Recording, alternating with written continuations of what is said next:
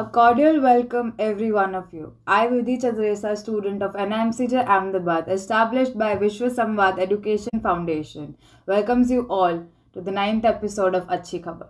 With everything going on, a global pandemic and people staying indoors, what we need is a wave of good news. So let's get started. Our first source of news is about actor Sonu Sood.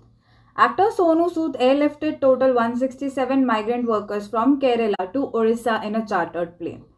According to AirAsia officials, Sonu Sood booked a chartered flight for women after coming to know about their struggles. There were total 147 female and 20 male migrant workers. Sonu Sood said, and I quote, "I was a migrant who came to Mumbai with a lot of dreams. Over the past couple of days, Sonu Sood, our local hero for migrants in Mumbai, said he himself was a migrant when he came to Mumbai. When he saw all the photographs and found out about the heart-wrenching struggle of walking 1,000 kilometers just to reach home, reminded him of his days of struggle."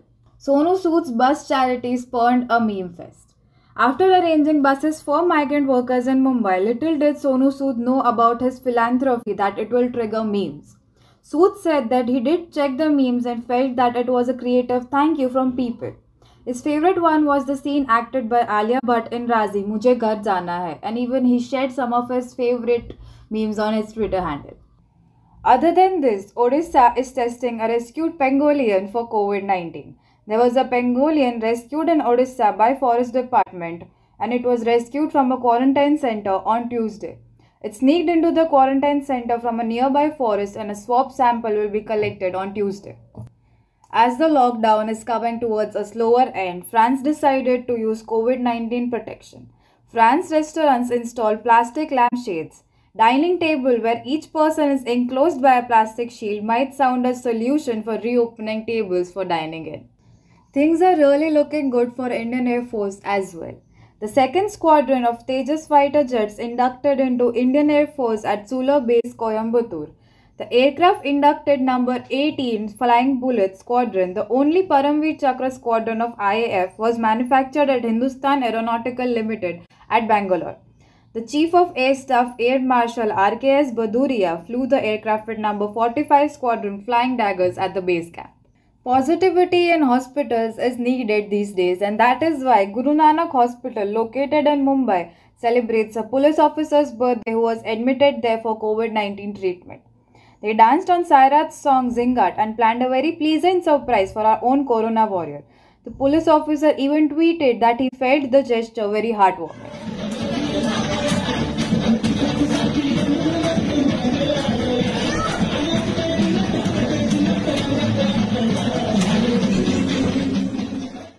My time here is done. Thank you for being with me and now I'm handing the show over to Mansi. धन्यवाद विधि। तो अब आगे बढ़ते हैं खेल जगत की अच्छी खबर के साथ। प्रसिद्ध मुक्केबाज विकास कृष्ण यादव ओलंपिक की तैयारी में जुटे हैं। विकास ओलंपिक का टिकट अर्जित कर चुके हैं। उनका लक्ष्य है भारत को पदक दिलाना।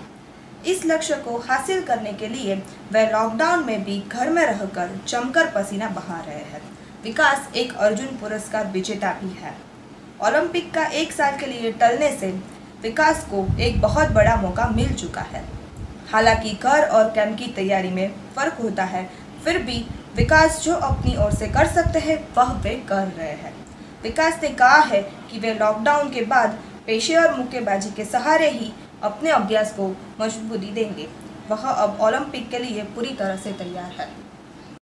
भारोत्तोलन से जुड़ी एक बड़ी खबर के अनुसार भारतीय भारोत्तोलन महासंघ ने इस बार खेल रत्न पुरस्कार प्राप्त पूर्व विश्व चैंपियन साइकोम मीराबाई चानू का नाम अर्जुन पुरस्कार के लिए भेजा है। चानू को 2018 में भारतीय क्रिकेट टीम के कप्तान विराट कोहली के साथ खेल रत्न मिला था। उन्हें उसी साल पद्मश्री सम्मान भी दिया गया था। हर एक खिलाड़ी को अर्जुन पुरस्कार से लगाव होता है। इसी तरह चानू भी अर्जुन पुरस्कार पाने की तैयारी कर रही है। दौरान क्रिकेट रसिकों के लिए अन्य अच्छी खबर। इस साल के अंत में भारत करेगा ऑस्ट्रेलिया का दौरा। क्रिकेट ऑस्ट्रेलिया के बयान के अनुसार कोरोना महामारी का प्रभाव कम होने के बाद अगस्त से चालू होने वाले ऑस्ट्रेलिया के गर्मियों के घरेलू कार्यक्रम के अंतर्गत अक्टूबर महीने में भारत के ऑस्ट्रेलिया दौरे की शुरुआत 3 T20 मैचों के साथ होगी। उसके बाद दौरे के दूसरे भाग में विराट कोहली की भारतीय टीम दिसंबर महीने में 4 टेस्ट मैच की श्रृंखला खेलेगी, जिसमें एक दिन रात्रि टेस्ट भी खेला जाएगा। दौरे के अंत में जनवरी महीने में भारतीय टीम 3 वनडे मैच भी खेलेगी। माना जाता है कि भारतीय टीम के उस दौरे के चलते कोरोना महामारी के बाद की गंभीर वित्तीय कटौकटी में फंसे ऑस्ट्रेलियाई क्रिकेट बोर्ड को 30 करोड़ ऑस्ट्रेलियन डॉलर का फायदा होगा, जिससे क्रिकेट ऑस्ट्रेलिया को अपने परिचालन को संभालने में काफ़ी मदद मिलेगी। तो अब बढ़ते हैं हिंदी फिल्म जगत की ओर। विद्या बालन की short film Natkhat film festival में जाएगी। जी हाँ, विद्या बालन एक्टिंग के फील्ड में तो अपने जलवे बिखरी चुकी है। एक्टिंग के बाद अब विद्या बालन नटखट के जरिए प्रोड्यूसर भी बन गई है। विद्या ने अपनी पहली शॉर्ट फिल्म नटखट का लुक सोशल मीडिया पर पोस्ट किया है। खास बात यह है कि यह फिल्म डिजिटल फिल्म फेस्टिवल का हिस्सा बन पाएगी। इसका प्रीमियर 2 जून को VR1A global Digital Film festival में किया जाएगा। YouTube इस फिल्म फेस्टिवल को होस्ट करेगा। विद्या बेहद खुश है कि वे डिजिटल फिल्म फेस्टिवल के मंच पर अपनी पहली प्रोड्यूस की हुई फिल्म का प्रदर्शन कर पा रही है। हिंदी फिल्म जगत की एक दूसरी बड़ी अदाकारा की बात करें तो माधुरी दीक्षित इस कोरोना महामारी के संकट की घड़ी में लोगों को प्रेरित करने की कोशिश कर रही है। हाल ही में उन्होंने गायकी में हाथ आजमाया है। उनका यह कैंडल गीत सकारात्मकता के बारे में है। वह इस वैश्विक महामारी में एक कलाकार के तौर पर लोगों को अच्छा महसूस कराना चाहती है। इसी दौरान अन्य तारिका बॉलीवुड अभिनेत्री भूमि पेडनेकर पर्यावरण को लेकर बहुत चिंतित है, इसलिए वह लोगों को जागृत करना चाहती है। अम्फान चक्रवात से हुई परेशानियां देखने के बाद वह भामला फाउंडेशन और पर्यावरण मंत्रालय के साथ जुड़ गई है। उन्होंने एक वीडियो के जरिए सभी से पर्यावरण को बचाने के लिए अपील की है।